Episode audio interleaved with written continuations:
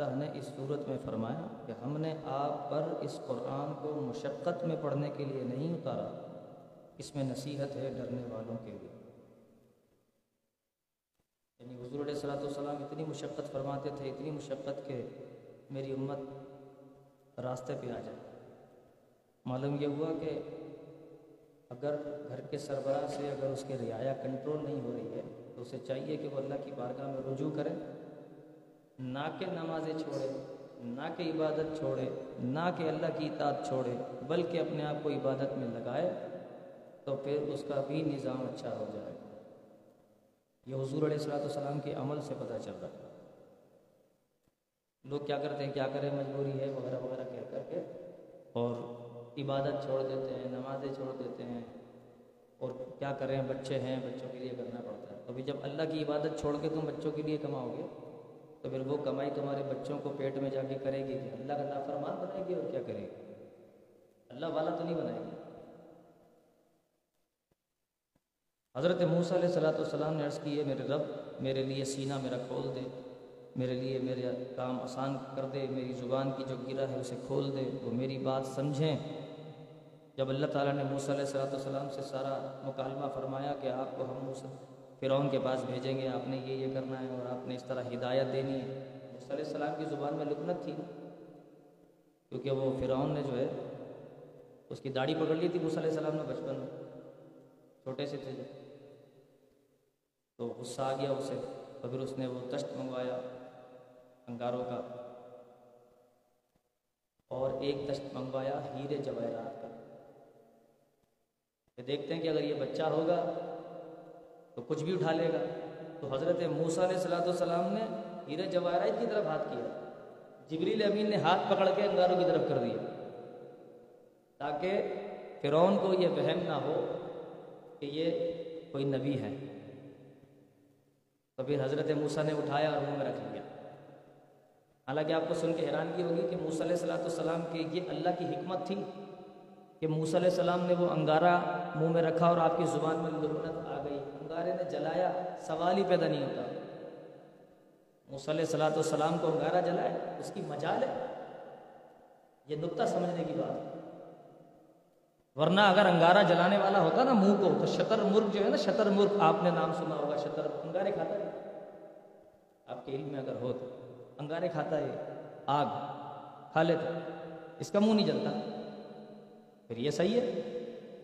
تو بات یہ نہیں ہے کہ انگارے نے حضرت کی زبان کو جلا دیا، نہ، اللہ کی حکمت تھی اس میں سمجھیں اس بات؟ بہت بڑی بات ہے۔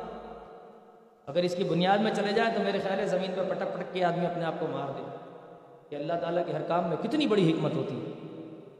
موسیٰ علیہ السلام کی زبان میں لکنت آ گئی انگارے سے۔ شتر مرغ روز کھاتا ہے، وہ جب اس کا دل چاہتا ہے انگارے کھا لیتا ہے، مرتا ہی نہیں۔ حتیٰ کہ ایک کیڑا ہے، سمندل۔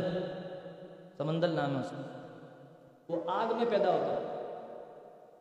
اس کے ریشم سے ترکی جو ہے، وہ کمبل بناتے تھے تولیے بناتے تھے۔ اسے دھونے کے لیے وہ آگ میں ڈالتے تھے، تو اجلا ہو جاتا تھا۔ وہ صابن سے نہیں دھلتا تھا۔ آگ میں ڈالو، صاف ہو جاتا اللہ تبارک و تعالیٰ ہر چیز پر قادر ہے نا۔ کیونکہ سرکار علیہ السلاۃ والسلام فرماتے تھے کہ اللہ تعالیٰ جہنم میں درخت کو پیدا کرے گا۔ کفار کہتے تھے، یہ کیسے ہو سکتا ہے کہ جہنم میں درخت پیدا ہوں گے؟ تو پھر اللہ نے یہ آیت نازل فرمائی اور بتایا کہ ہم تو آگ میں کیڑے پیدا کر دیتے ہیں ہاں؟ ہم تو نہ جانے ایسی ایسی چیزیں پیدا جو تم گمان بھی نہیں کر سکتے۔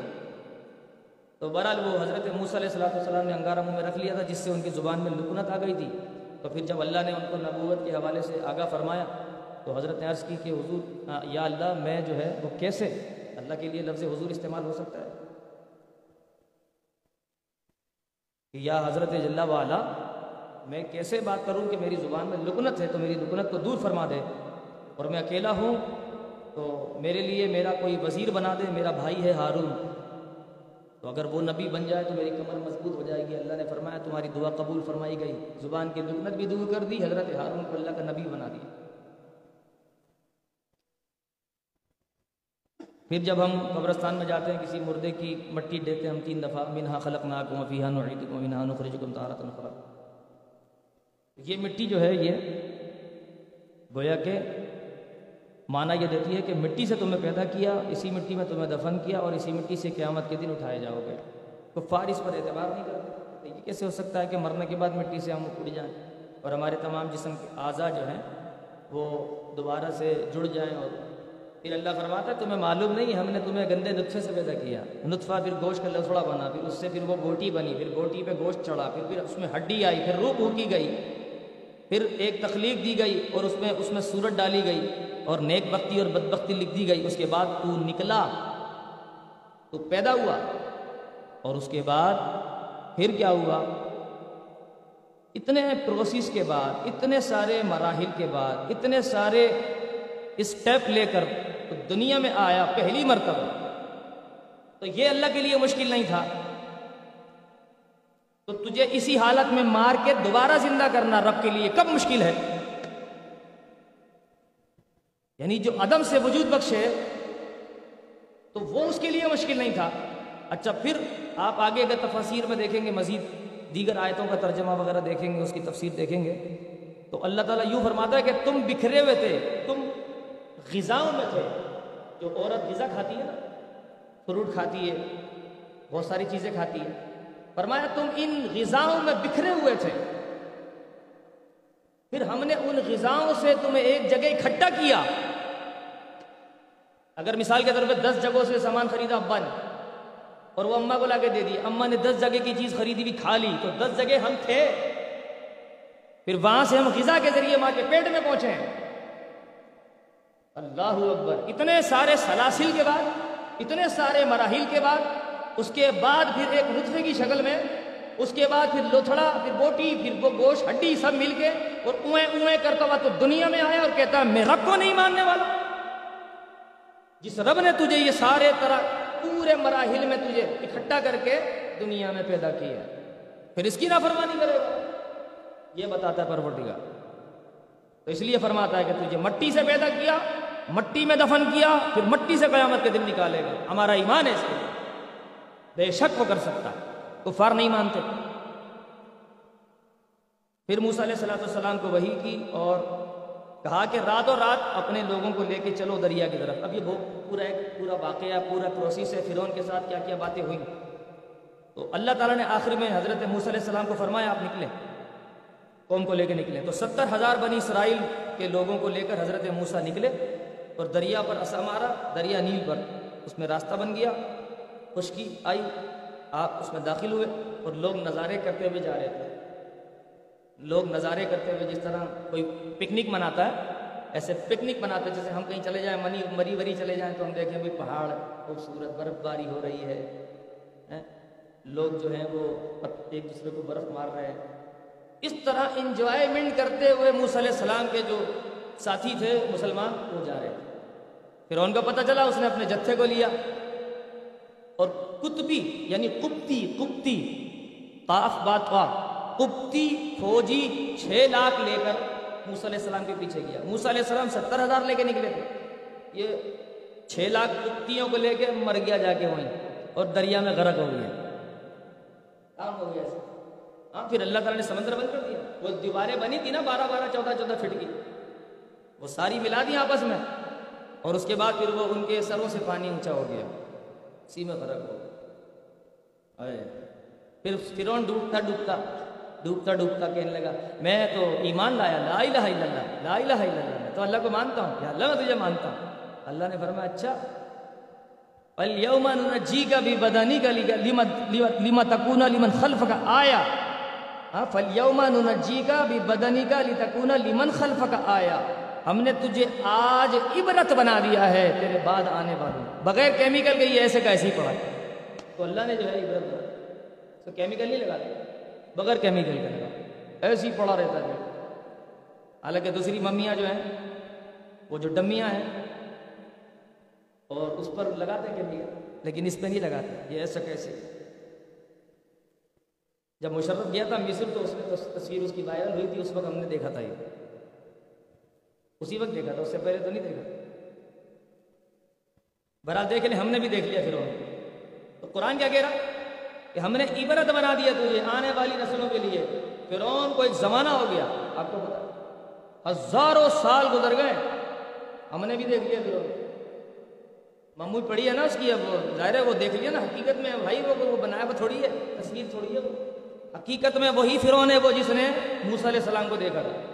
یہ وہی فرعون ہے جس نے موسیٰ علیہ السلام کے ساتھ جنگ کی تھی. یہ وہی فرعون ہے. مذاق نہیں ہے یہ. یہ وہی فرعون ہے. اللہ تعالیٰ ہمیں وہی اصلی والا فرعون دکھا رہا ہے. دمی نہیں دکھائی اس نے. آپ سمجھ رہے نا بات؟ تو یہ اللہ کا قرآن سچا کیسے ہوگا دیکھیے ہم نے دیکھ لیا والے تصویر میں دیکھ لیا. وہ نے جا کے حقیقت میں دیکھ لیا. اور بہت ساروں نے مصر جا کے دیکھا ہوگا. میرے کئی ساتھیوں نے دیکھا ہے، جو مصر سے پڑھ کے آئے انہوں نے جا کے دیکھا قاہرہ تو وہ باقاعدہ طور پر جو ہے وہ موجود ہے، اس کے ہاتھوں پہ پٹیاں بندھی ہوئی ہیں۔ ایسے پڑا ہوا ہے اور اس کی بالکل وہ ناک اور سب کچھ کان مان سب چیزیں اپنی جگہ پر ہیں۔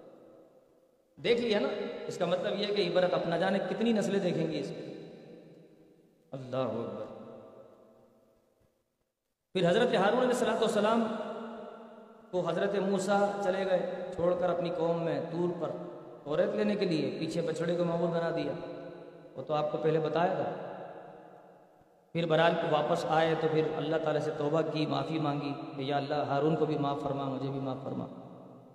پھر ایک شخص نے نبی پاک علیہ صلاۃ السلام سے دریافت کیا کہ پہاڑوں سے متعلق آپ کچھ فرمائیں کہ پہاڑوں کا معاملہ کیا ہے۔ آپ نے فرمایا کہ اللہ پہاڑوں کو ریزہ ریزہ کر کے اڑا دے گا۔ روئی کے گالے کی طرح اڑ جائیں گے۔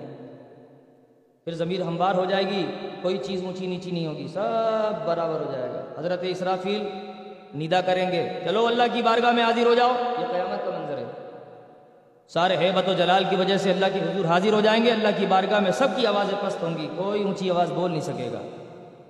بڑھ بڑھ کے بھی نافرمانی ہوتی بڑھ بڑھ کے۔ اور اس وقت اللہ کی بارگاہ میں کسی کی آواز بلند نہیں ہو پائے گی، سب کی آوازیں پست ہوں گی۔ لک لک کرے گی سب کی۔ مجال نہیں ہے کہ اللہ کی بارگاہ میں کسی نے جو ہے وہ کوئی پر مار دے یا کوئی آواز، سوال ہی پیدا نہیں ہوتا، یہ تصور بھی نہیں ہے۔ تو اللہ کی جو پکڑ ہے نا بڑی خطرناک۔ الامان الحفیظ ہاں جو نیک لوگ ہوں گے تو ان کی تو، ان کے تو بلے بلے ہوں گے۔ پھر آگے فرمایا کہ شیطان نے جو ہے حضرت آدم علیہ السلاۃ السلام کو کیسے مطلب اپنی بات کو منوانے پر راضی کیا؟ اللہ کی جھوٹی قسم کھا کر۔ جب اللہ کا نام لیا تو آدم علیہ السلام مان گئے۔ ابھی اللہ کی جھوٹی، اللہ تعالیٰ کی قسم کو جھوٹی کھائی نہیں سکتا، وہ مان گئے۔ کیونکہ معصوم جو تھے جیسے خود تھے، ایسے دوسرے کو سمجھنے کی کوشش کی۔ بھائی، غلط تو کہے گا نہیں اس نے وسوسہ ڈالا اور جھوٹ بولا اور شجر ممنوعہ کے پاس لے گئے۔ اور پھر اللہ تعالیٰ نے آپ کو زمین پر اتار کر زمین کو شرف بخشا۔ آپ جو دنیا میں تشریف لے آئے، پھر اللہ تعالیٰ نے آپ کی دعا کو قبول کیا نبی پاک علیہ صلاۃ السلام کے وسیلے سے۔ تین سو سال تک روتے رہے، توبہ قبول نہیں ہوئی۔ پھر حضرت آدم علیہ السلام نے حضور کے وسیلے سے دعا، ان کے دماغ میں اللہ نے ڈال دی۔ حضور کے وسیلے سے دعا مانگی۔ قبول ہو گئی اگر اس کو غلطی کہیں گے آپ، تو پھر ہم لوگ غلطی کا نتیجہ۔ نہ آدم آتے، نہ ہم پیدا ہوتے۔ ایک مقرر تھا، جاہل۔ وہ اپنی تقریر میں ایک بات کر رہا تھا۔ کہ اگر آدم زمین پہ نہ آتے تو ہم سب جنت میں ہی ہوتے ابھی۔ جنت میں ایسے کیسے ہوتے؟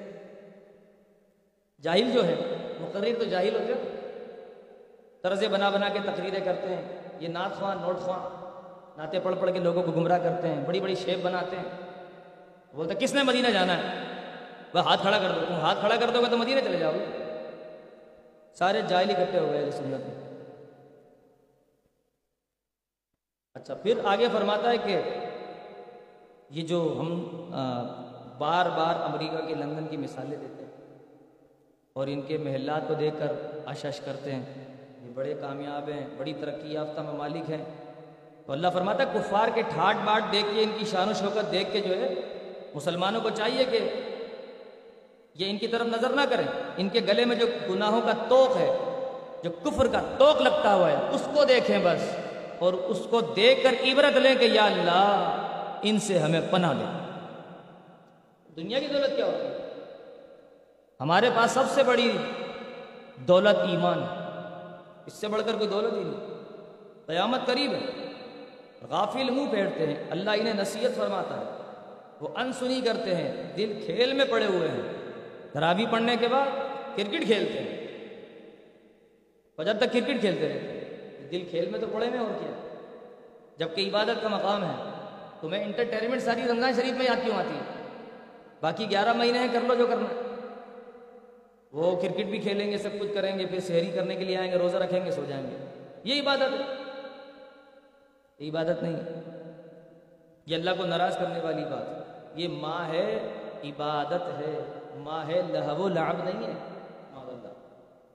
اس مہینے میں عبادت کرنی چاہیے۔ تو کھیل کود میں پڑے میں۔ لوگوں کو بات بتاؤ تو لوگ انسنی کر دیتے ہیں۔ اچھا ہاں ہوگا، مر دیں گے دیکھے گے اب دیکھا جائے گا جب مریں گے، دیکھا جائے۔ گا تم کیا دیکھو گے؟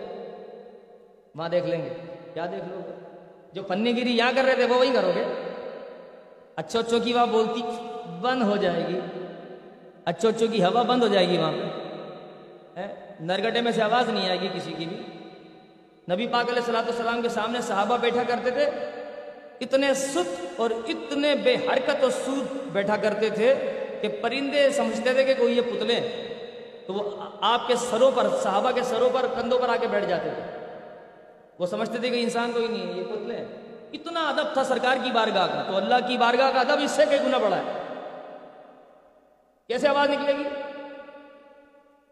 یہاں بھونکتے رہیں گے؟ اور دیکھا جائے گا وہاں پہ جو ہوگا۔ ٹھیک ہے، اور تم بھی دیکھ لینا، ہم بھی دیکھ لیں بڑے آئے تو نیک بنتے وہاں بڑے نیک بنتے یہی باتیں انبیاء کے ساتھ بھی ٹھیک ہے بھائی۔ اپنا کام کیا بتانا۔ مرضی ہے باقی۔ اور کتنے کافر اللہ نے برباد کر دی بستیوں کی بستیاں برباد کر دی پھر بار بار فرماتا ہے، تم نے دیکھا نہیں ہم نے قوم سمود کے ساتھ کیا کیا، قوم آپ کے ساتھ کیا کیا، قوم لوت کے ساتھ کیا کیا؟ تھوڑے تھوڑے گناہوں پر برباد کر دیے اور سارے گناہ اکٹھے ہو گئے ہمارے اندر۔ ایک ایک گناہ پہ ہر بستی کو برباد کیا۔ کیا کروں کہ وہ لوٹ لوٹ کے وہی چیزیں اب آتی ہیں تو میں بھی آپ کو وہی بتاؤں گا۔ بار بار اللہ تعالیٰ بتاتا ہے، بار بار بتاتا ہے۔ ایک بات کو بار بار بتاتا تاکہ تمہیں یاد ہو جائے ان نفیز علی گلا آیت قومی یز کرو تاکہ تم دھیان کرو، تاکہ تمہیں یاد ہو جائے، یاد۔ سبق یاد ہو جائے پکا، کہ اللہ کا سبق کیا ہے۔ ہمیں دوسرے سبق یاد رہتے ہیں۔ ایک دفعہ فلم دیکھ لیں، پوری اسٹوری یاد رہتی ہے۔ اللہ کا سبق یاد نہیں رہتا۔ بڑے لوگ دیکھے میں نے بھی۔ ایک دفعہ فلم دیکھ کے آ جائے اس کے بعد پوری اسٹوری سن لو تین گھنٹے کی۔ پوری سنا دیں گے۔ بھائی، سب کچھ یاد ہے، بھائی، ایک ایک سین یاد ہے۔ ہم حیرت کرتے تھے، وہ بڑا دماغ ہے بھائی اس کے پاس۔ ہمیں یاد نہیں ہوتی، اسے یاد ہو جاتی۔ لیکن یہ والی بات دھیان میں نہیں ہوتی۔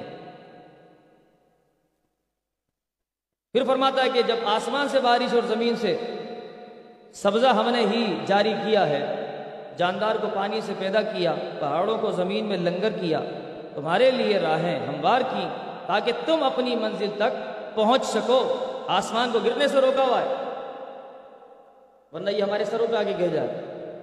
یہ سب کفار نہیں دیکھتے۔ ہم کہیں گے یہ مسلمان نہیں دیکھتے۔ کفار بھی دیکھیں، مسلمان بھی دیکھیں گے کہ یہ بغیر اسمبل کے آسمان بنایا اور بغیر پلر کے کھڑا کیا ہوا۔ بغیر پلر کے کھڑا۔ نیلی چھتری۔ بولنے کو تو لوگوں نے بڑے نام رکھ دیے اس کے۔ گانے گا دیے اس کے۔ لیکن یہ اس کی حقیقت کیا ہے کہ یہ اللہ نے سنبھالا ہوا ہے۔ اچھا وہ ہماری حفاظت کر رہا ہے۔ نبی پاک علیہ السلاۃ والسلام کو فرماتا ہے کہ محبوب آپ فرما دیجیے کہ ان کا نہگبان کون ہے؟ دن رات میں ان کی حفاظت کون کرتا ہے؟ آپ کو پتہ ہے حدیث پاک کے اندر جب بندہ رات کو سو جاتا ہے، تو زمین پہ کہیں پر بھی سو جاتا ہے۔ اب ہم جاگرے ہوتے ہیں تو کوئی کیڑا کیڑا چڑھتا ہے تو ہم ہٹا دیتے ہیں۔ رات کو سونے کے بعد کوئی کیڑے کیڑے چڑھتا ہوں کیا چڑھتا ہے تو بتائیے۔ چڑھتا چڑھا کبھی؟ جو ہے وہ بتائے۔ نہیں چڑھا نا؟ کیوں نہیں چڑھا؟ اس لیے کہ اللہ تعالیٰ نبی پاک علیہ السلام فرماتے ہیں، حدیث پاک میں ہے کہ اللہ تعالیٰ ایک فرشتہ مقرر کرتا ہے جو حشرات الارض سے آدمی کی حفاظت کرتا ہے۔ کہ کوئی موزی جانور اس کے کان سے، ناک سے داخل نہ ہو جائے۔ یہ اللہ کی رحمت نہیں ہے تو وہ کیا ہے؟ یہ حفاظت کون کر رہا ہے ہماری؟ ہم تو بے خبر سو گئے نا رات کو۔ صبح اٹھ گئے، کوئی کیڑا نہیں گھسا۔ اور جب آپ دیکھیں کہ میں نے کہیں دیکھے ایسے کہ کہیں کسی کا انتقال ہو گیا، اب کوئی پتہ نہیں کون ہے، لاپتہ ہے۔ پڑا ہوا ہے تو میں نے دیکھا کہ چیٹیاں کان میں جا رہی ہیں، ناک سے چیٹیاں گھس رہی ہیں۔ لاش پڑی بھی دیکھی تھی مطلب ایک دفعہ۔ رات کو مرور گیا ہوگا بیچارہ کسی جگہ پر۔ تو صبح کے وقت میں وہاں سے ہمارا گزر ہوا تو وہ وہاں پڑا ہوا تھا، مرا ہوا۔ اس کے ناک کان میں چیٹیوں کی لائن لگی ہوئی تھی۔ لیکن اگر ایسے ہی فٹ پاتھوں پہ ہم نے کئی دیکھے، سوتے ہوئے۔ کبھی بھی ہم نے ناک کان میں چیٹیوں کی لائن نہیں دیکھی۔ اس کی وجہ یہ ہے کہ جب تک انسان زندہ ہے، اس کی ذمہ داری پروردگار عالم کے ذمہ کرم پر ہے۔ اس نے جو فرمایا وہ کرے گا، چاہے وہ مومن ہو یا کافر ہو۔ تو وہ اپنے وعدے پورے کر رہا ہے۔ ہم اپنے وعدے سے پھر گئے۔ ہم مخالف ہو گئے۔ ہم نے ماننے سے انکار کر دیا۔ اچھا پھر حضرت ابراہیم علیہ السلاۃ والسلام کو جو آگ میں ڈالا گیا تھا، اس آگ کا پورا واقعہ بت خانے میں چلے گئے، بتوں کو توڑ دیا، بڑے والے بت کے گلے میں کلہاڑا لٹکا دیا۔ پھر وہ آئے، انہوں نے کہا، کس نے مارا؟ کہا، بڑے بت سے پوچھو۔ بڑے بت سے پوچھا تو بڑے بت سے تو جواب ہی نہیں آیا۔ کہا، اس سے یہ تو بڑا تھا سب سے، یہ جواب نہیں دے رہا تو چھوٹوں کو پوچھتے تھے تف ہے تمہارے اوپر، کیا تم عبادت کرتے تھے ان کی بک ولیمت کیوں کرتے ہو ان کی عبادت ہے تم؟ تو پھر وہ انہوں نے کہا اچھا یہ اس کا مطلب ہے کہ یہی شخص ہے جس نے ہمارے بتوں کو توڑا ہے۔ چلو، اب ان اپنے بتوں کی مدد کرو، اپنے خداؤں کی مدد کرو، اس کو آگ میں ڈال دو۔ منجنک بنائی گئی تو تو اسی وقت ایجاد ہوئی۔ توپ کے ساتھ باندھا اور اونچی آگ میں۔ وہ آگ اتنی بلند تھی کہ فضا میں جو پرندے اڑ رہے تھے نا، وہ اس آگ کی تپش سے جل کے نیچے گر رہے تھے۔ اتنی بلند تھی آگ۔ بس پھر وہ آگ میں ڈال، جیسی ڈالا۔ اللہ تعالیٰ نے جو ہے فرمایا، قلنا یا نا رکونی بردم و سلامن علیہ ابراہیم۔ اے آگ میرے ابراہیم پر ٹھنڈی ہو جا۔ اور ایسی ٹھنڈی ہو جائے کہ سلامتی کے ساتھ زیادہ ٹھنڈی مت ہو نا، کیونکہ زیادہ ٹھنڈی ہوتی ہے پھر وہ ٹھنڈی لگتی ہے۔ پھر وہ سردی لگتی ہے نا۔ تو ایسی ٹھنڈی ہو کہ سلامتی کے ساتھ سردی بھی نہ لگے، گرمی بھی نہ لگے۔ پھر بعد میں لوگوں نے جا کے دیکھا تو حضرت ایسے گلشن میں آرام فرما رہے ہیں، میٹھی نیند سو رہے ہیں۔ لوگوں نے کہا، یہ کیا؟ حضرت ابراہیم کے علاوہ ساری چیزیں جل گئی لیکن حضرت ابراہیم نہیں جلے۔ ہاں؟ جد اعلیٰ کا یہ حال ہے، سید الانبیاء کا حال کیا ہو ہاں؟ اللہ۔ پھر حضرت نو علیہ السلاۃ السلام کا واقعہ بیان کیا، فرمایا کہ پھر نو نے دعا کی ہم سے، تو ہم نے نو کی دعا قبول کی اور جتنے بھی کشتی میں تھے سب کو ہم نے نجات دے دی۔ فرمایا، ایمانداروں کی نیکی اور اس کا اجر برباد نہیں کیا جائے گا اور حرام ہے۔ اللہ تعالیٰ کی طرف سے ہمیشہ کہ کفار کبھی راحت کی زندگی میں آئیں جنت میں۔ جنت میں کبھی بھی راحت ان کو ملے گی نہیں۔ جنت میں کفار کبھی جائیں گے ہی نہیں۔ مسلمان اگر گناہ گار ہے تو وہ اپنی گناہوں کی سزا جہنم میں ضرور کاٹے گا۔ کاٹنی پڑے گی۔ اگر ایمان پر گیا ہے تو پھر جہنم سے اسے نجات مل سکتی ہے۔ دعاؤں کے ذریعے سال ثواب کے ذریعے۔ اور کسی نیک آدمی کی دعا لگ گئی تو وہ جنت میں آ جائے۔ اپنے گناہوں کی سزا کاٹ کر، یہ ممکن ہے کہ سزا کاٹ کے آ جائے گا۔ لیکن اگر کفر پہ خدا نخواستہ کوئی گیا تو پھر آنا مشکل ہے ہمیشہ۔